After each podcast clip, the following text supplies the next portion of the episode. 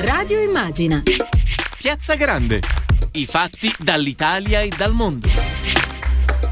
Salve a tutte e a tutti e ben ritrovati a Radio Immagine in Piazza Grande da Maddalena Carlino. Un saluto anche da parte della nostra squadra, Emilio Tempesta in regia, Andrea Draghetti allo streaming. Il 20 maggio è World Bee Day, la giornata mondiale delle api, un'occasione per riflettere sull'importanza degli impollinatori, sui pericoli che minacciano la loro sopravvivenza e su come tutto questo impatti sulla sicurezza alimentare. Dall'attività delle api e di altre creature che come loro vanno di fiore in fiore dipendono il 90% delle piante da fiori selvatiche, oltre il 75% dei raccolti alimentari mondiali e la resa del 35% dei suoli coltivati nel mondo. Allora non ne parliamo con Mino Taricco, capogruppo PD in Commissione Agricoltura del Senato. Buongiorno a tutti, grazie. E ben ritrovato negli studi di Radio Immagina. È un piacere, grazie. E abbiamo poi ai nostri microfoni Valerio Silli, ricercatore dell'ISPRA, l'Istituto Superiore per la Protezione e la Ricerca Ambientale. Benvenuto. Grazie, salve a tutti, buon pomeriggio. A farci compagnia anche Giovanni Guido, responsabile del CRT UNAPI e sarebbe il centro di riferimento tecnico dell'Unione Nazionale Associazioni Apicoltori Italiani. Benvenuto. Grazie, buon pomeriggio a tutti. Innanzitutto buona giornata mondiale delle api. Eh, Taricco, iniziamo con lei perché quest'anno il World Bee Day cade in un momento storico molto particolare. Eh, la sicurezza alimentare mondiale è ancora minacciata dal Covid-19. Però partiamo con una bella, anzi ottima notizia, cioè l'approvazione della legge per l'agricoltura biologica. Sì, oggi è stato approvato al Senato il testo della legge sull'agricoltura biologica, credo sia un passaggio che era atteso da tutto il mondo agricolo e da chi si occupa di agricoltura di qualità, è un passaggio importantissimo, adesso la, la, legge passa alla Camera, ma abbiamo veramente a portata di mano la possibilità di portare a casa questa norma che è una norma quadro che sostanzialmente regolamenta, definisce e inquadra tutta eh, la norma eh, sull'agricoltura biologica, definendone sia le condizioni, diciamo così, di realizzazione, ma anche tutti quegli strumenti che sono stati messi in campo per sostenere la crescita di questa agricoltura, che tra l'altro in questi anni è cresciuta tantissimo. Eh, stiamo parlando ormai di eh, decine di migliaia di aziende agricole, eh, stiamo parlando di 3 miliardi di volume d'affari importanti su questo sistema, stiamo parlando di un sistema che esporta e produce tantissimo ed è in continua crescita. Ormai sono sostanzialmente eh, 50.000 aziende all'anno in più eh, ogni anno, quindi un livello di conversione importante, un tipo di agricoltura assolutamente fondamentale per tantissimi territori più marginali dove le piccole aziende multifunzionali sono l'unica alternativa di competere di quei territori.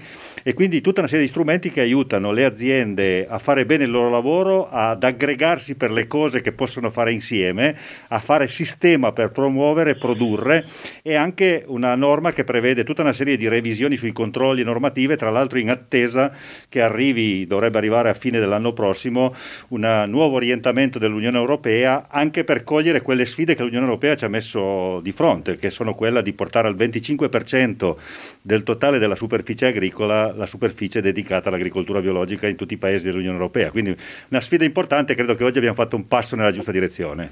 E allora io vorrei parlare anche di questa direzione con Silli, ricercatore dell'ISPRA, che sicuramente di queste tematiche si occupa, perché sappiamo che la produzione agricola mondiale è direttamente associata all'impollinazione animale e rappresenta un valore economico importante che viene stimato tra 235 e 577 miliardi di dollari. Allora, Silli, chi sono gli impollinatori e perché sono così importanti? Sì, dunque, eh, il senatore Taricca appunto ha, ha, appena accennato a questa, diciamo, alla, alle strategie europee che sono state da poco lanciate ormai da un po' di mesi. Eh, ricordiamo la strategia per la biodiversità 2030 e la strategia Farm to Fork eh, dedicate proprio alla, all'agricoltura, proprio dalla, dal campo alla tavola, in cui sono delineati delle azioni molto, molto importanti, proprio a difesa di questa categoria di, di, di insetti importantissima, eh, categoria che poi non comprende solo gli insetti ma anche tutta, diciamo, un po' eh, viene rappresentata tutto il regno animale, anche se in minor parte rispetto ai pronubi agli insetti, che sono tutti quei eh, diciamo quelle, quelle, quelle, specie che vanno alla ricerca del nettare e del polline e quindi si nutrono eh, di, queste, di, questi alimenti e che quindi facilitano e permettono di portare a compimento questo importantissimo servizio che è il servizio di impollinazione che come appunto lei ha accennato ha un valore eh, molto elevato perché si parla di circa 150 eh, miliardi di euro a livello mondiale questo servizio e solo per l'Europa sono circa 20-22 eh, miliardi di euro e per l'Italia circa 3 eh, miliardi di euro. Quindi eh, al di là proprio della produzione che c'è dietro, questo, questo valore significa che circa il 35-40% della produzione eh, agroalimentare verrebbe a mancare se non ci fossero eh, questi impollinatori. Questi, e non a caso abbiamo deciso di titolare questa puntata Salviamo le api perché ci salveranno sostanzialmente. Ecco.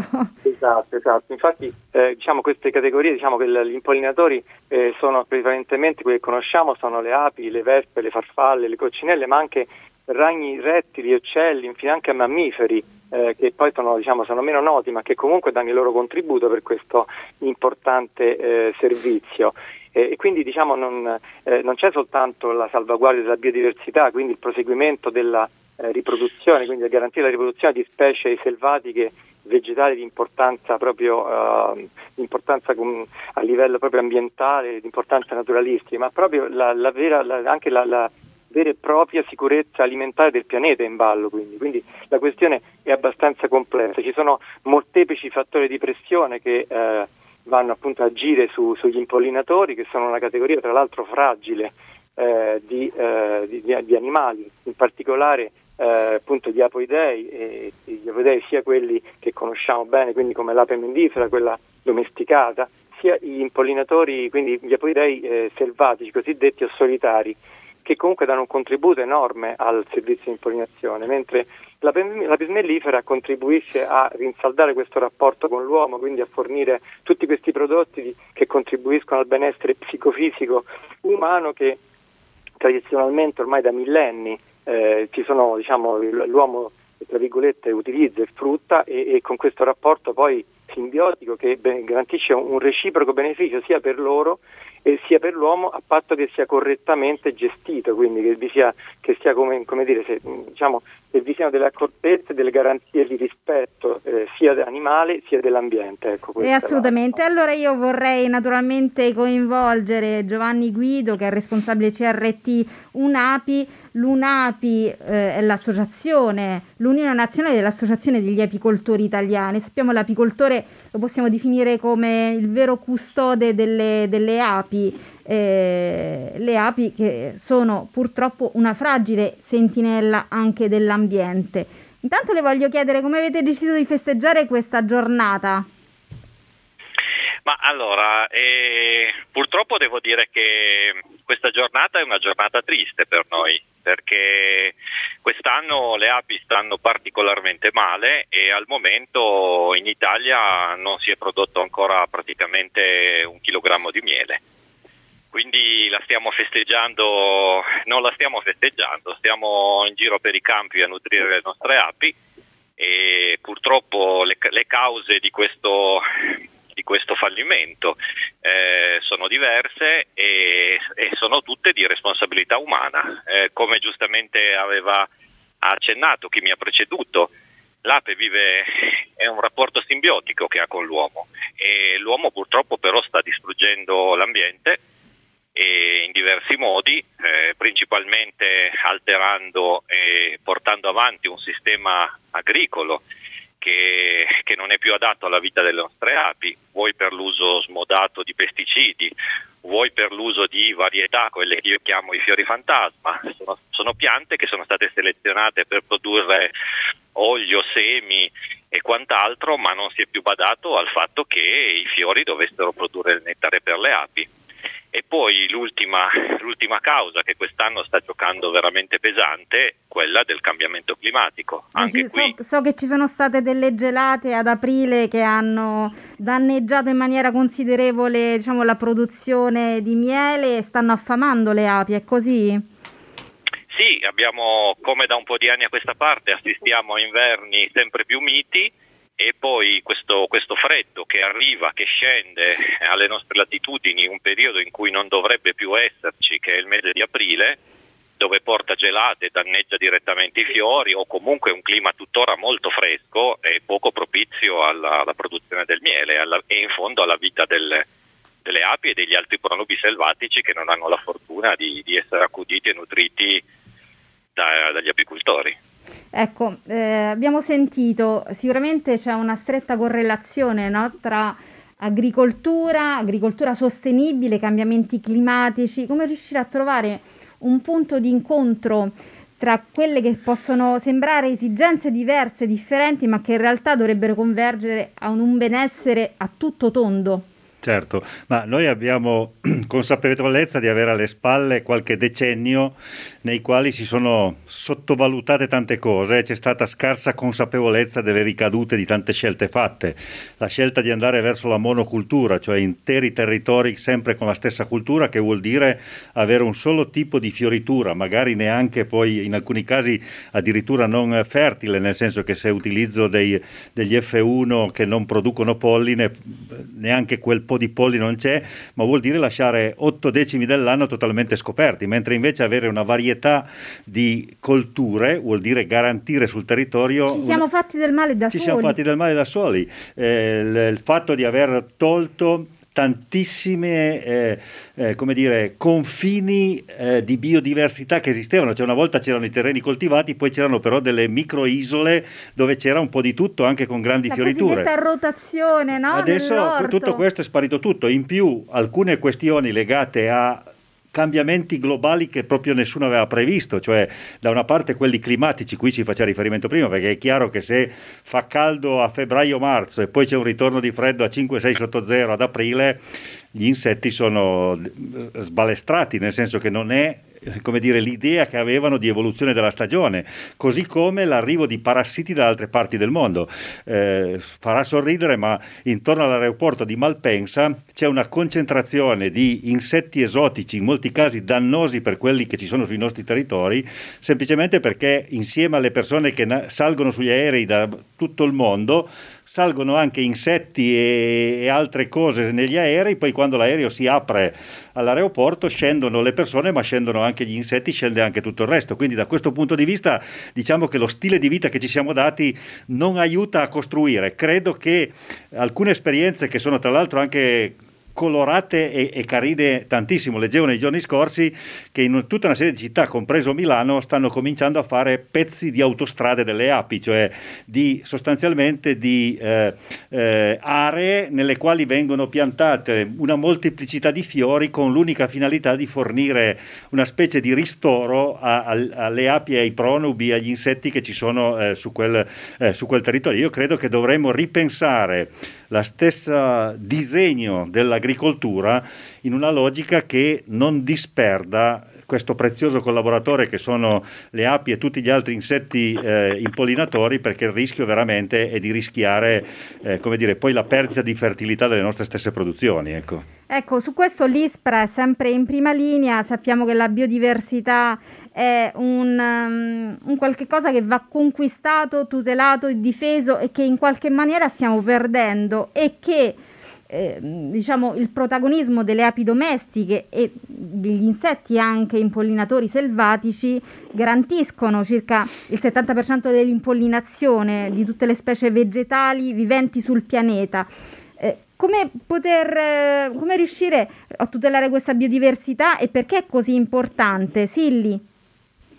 Sì, ecco appunto come accennava appunto il, il dottor Guido, eh, praticamente il discorso è che la biodiversità eh, diciamo, è il presupposto, è la struttura funzionale eh, che garantisce poi supporto proprio ai servizi cosiddetti servizi ecosistemici, quindi è il presupposto indispensabile affinché i servizi che vengono erogati dalla natura eh, possano essere garantiti, quindi parliamo di resilienza, parliamo di resistenza ai cambiamenti climatici anche, quindi garantire questa eh, diversità biologica, diversità genetica, eh, diciamo che è un presupposto che in qualche modo fa sì che di fronte ai cambiamenti climatici il sistema naturale possa adattarsi, abbia come dire, delle alternative per proseguire la sua funzionalità e questo è fondamentale. Ci sono molti, eh, molti studi che testimoniano proprio come la salute delle, delle api, delle api domestiche sia correlata alla biodiversità del paesaggio che hanno intorno, quindi alla disponibilità, alla, al, diciamo, al, fatto che le colture da cui loro possano cibarsi, quindi le colture eh, che eh, trovano diciamo, le loro risorse trofiche possono essere eh, diciamo, varie e proprio perché eh, hanno bisogno, un po' come noi, di, eh, di, di introdurre eh, risorse trofiche, quindi cibi di eh, diverse tipologie che garantiscano l'apporto nutri- di nutrienti completo. Quindi questa è la cosa importante, oltre proprio a, a garantire proprio il funzionamento eh, di tutti gli ecosistemi, di tutti diciamo proprio essere il presupposto degli ecosistemi, il funzionamento e garantire proprio questi importantissimi servizi da cui l'uomo dipende. Giovanni Guido, eh, ne parlavamo anche prima, con una produzione in calo il rischio, lo abbiamo anche forse già accennato, è ora che venga incrementato ulteriormente l'arrivo massiccio di miele dall'estero e che spesso, insomma, bisogna sottolinearlo, di miele a ben poco. Come riconoscere, questo ci deve dare delle indicazioni pratiche lei, che so che oltre ad avere un ruolo è anche lei stesso apicoltore, come riconoscere un miele degno di questo no- nome?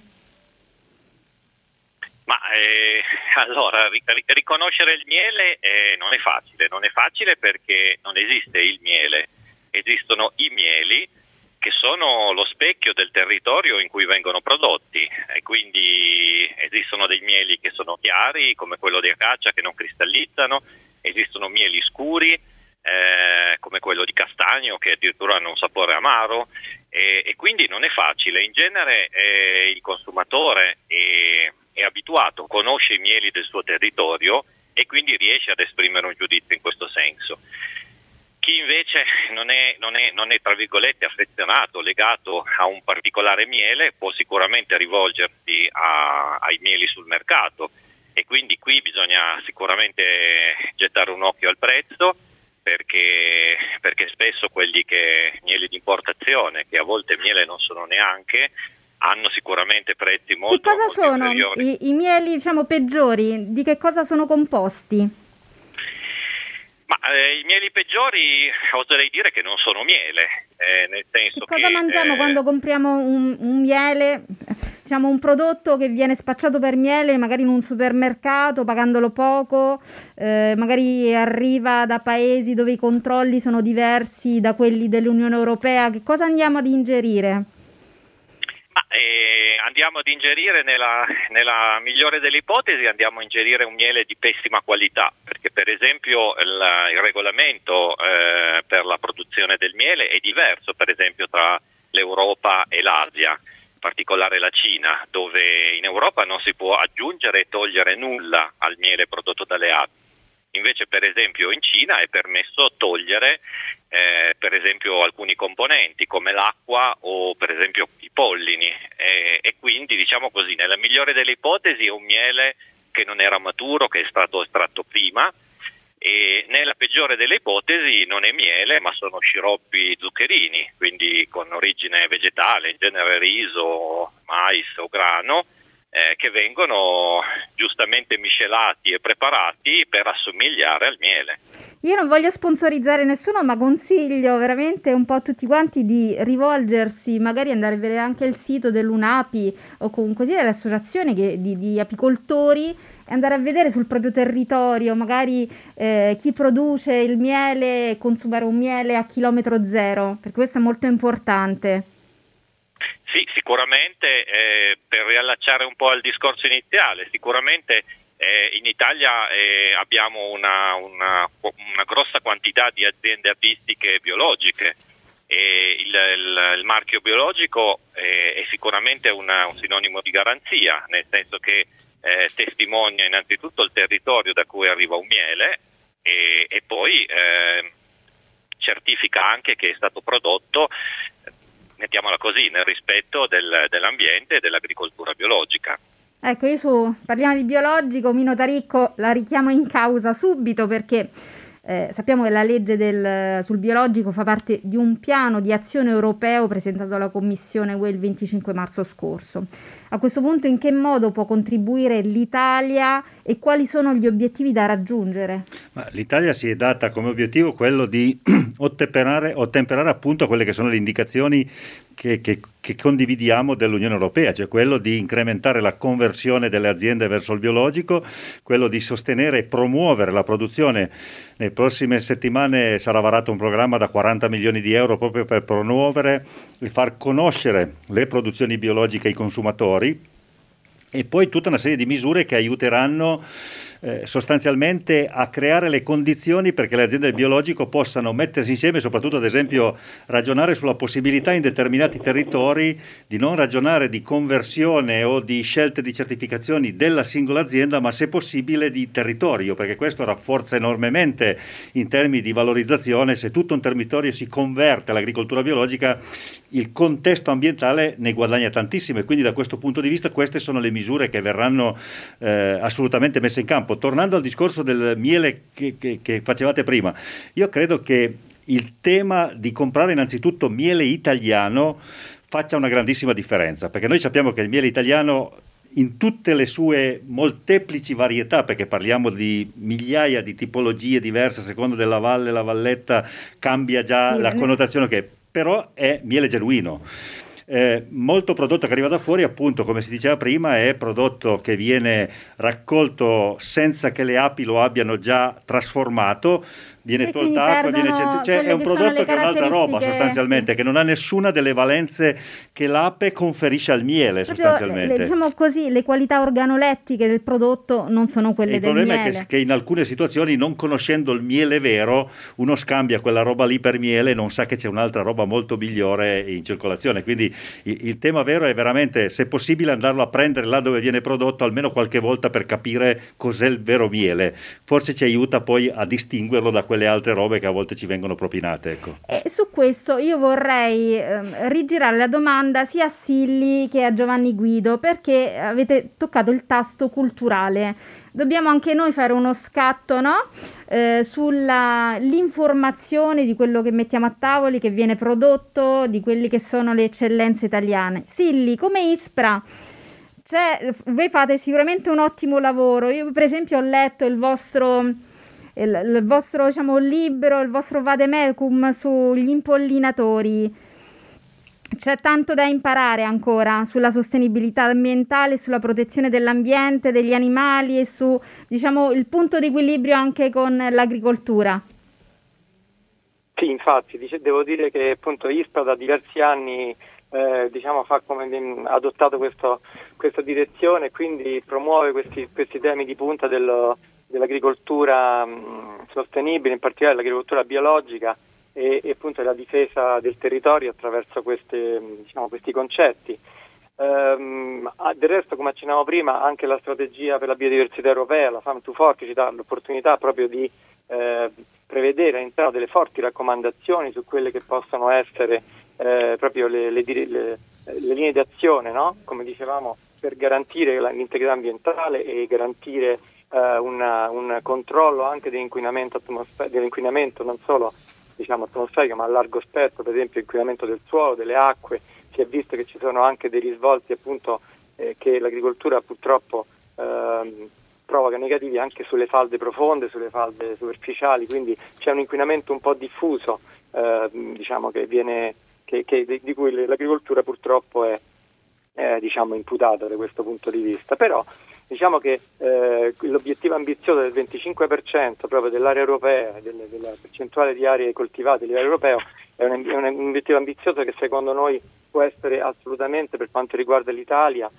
può essere raggiunto, poiché l'Italia comunque è un paese virtuoso, siamo dai primi posti come produttori, eh, assistiamo a questa enorme eh, ascesa del biologico e anzi il problema è proprio come per esempio per il miele, eh, che la, la produzione interna non riesce a soddisfare poi la richiesta, quindi siamo costretti a importare ad esempio circa il 40% del, del miele che, di, cui ci, diciamo, di, cui abbiamo bisogno dall'estero, come, come dicevano anche appunto eh, il dottor Guidi poi, e, e il senatore Taricco. Quindi eh, c'è questo, questo, problema appunto di garantire che eh, si possa, si possa eh, diciamo, avere l'integrità, garantire questa integrità ambientale attraverso delle azioni peraltro, di cui peraltro abbiamo anche degli strumenti, per esempio anche la politica eh, agricola comune, la PAC ci dà degli strumenti eh, molto interessanti da utilizzare che devono andare comunque verso, tutti verso questa, questa cosa di favorire appunto la conversione anche eh, delle attività verso quelle, diciamo, quelle normali, quelle intensive, quelle tradizionali, verso quelle sostenibili e, e biologiche. Del resto le statistiche eh, ci, ci, diciamo, ci, danno anche questo conforto, si vede che le, le, le aziende biologiche comunque hanno un fatturato eh, mediamente più elevato, che sono comunque condotte da persone di, eh, più virtuose, giovani, che hanno un grado di istruzione più elevato rispetto alle aziende tradizionali e garantiscono anche diciamo, una, una, migliore eh, dire, vitalità, una migliore mh, diciamo, vita di queste aziende. E posso aggiungere, non lasciano diciamo, delle cambiali in bianco da pagare alle future generazioni? Esatto, infatti questo discorso è, è, molto importante, il discorso delle esternalità negative che noi purtroppo siamo abituati a non considerare. Ma che cosa sono le esternalità negative? Sono quelle praticamente che noi andiamo a, diciamo, sono frutto di ciò che dell'impatto che l'uomo, eh, oppure che le coltivazioni, ad esempio per quanto riguarda l'agricoltura, esercitano sull'ambiente e quindi sono per esempio la contaminazione delle acque, come dicevo appunto del suolo, che poi spetteranno a generazioni future o comunque che negli anni a venire dovranno essere in qualche modo affrontati, cui costi non sono immediatamente avvertiti dalla, da, diciamo, dalle aziende o da, dalle aziende produttive o comunque agricole che vanno a, a, diciamo, a utilizzare questi processi che determinano questo inquinamento. Quindi è chiaro che il terreno, diciamo, il suolo agricolo eh, adibito a una produttività intensiva produce di più eh, quindi eh, magari anche di qualità più bassa come prodotto, però ecco, questa, questa, produttività, questo apparente guadagno che poi tra l'altro non si riesce a mantenere questa produttività nel corso degli anni, mentre il, biologico, il suolo biologico garantisce anche un futuro diciamo, di produttività a lungo termine, cosa che invece la produttività agricola intensiva non garantisce, però questi costi vanno poi a imputarsi sicuramente a livello ambientale a generazioni successive e qualcuno comunque li dovrà pagare. Quindi e queste sono insomma riflessioni importanti da fare immediatamente. Eh, Giovanni Guido, mm, abbiamo detto l'apicoltore è il custode delle api, un insetto, un laboroso, laborioso insetto, così è stato da sempre definito. Allora io le vorrei chiedere, mm, alla base delle riflessioni che abbiamo fatto finora, che cosa dobbiamo imparare dalla vita e anche la società dei, delle api, diciamo dalla struttura sociale delle api? Ma allora, il termine custode a me non piace molto eh, perché lo, lo, associo più a... Cancelliamo tutta a... la puntata, come è meglio definirla?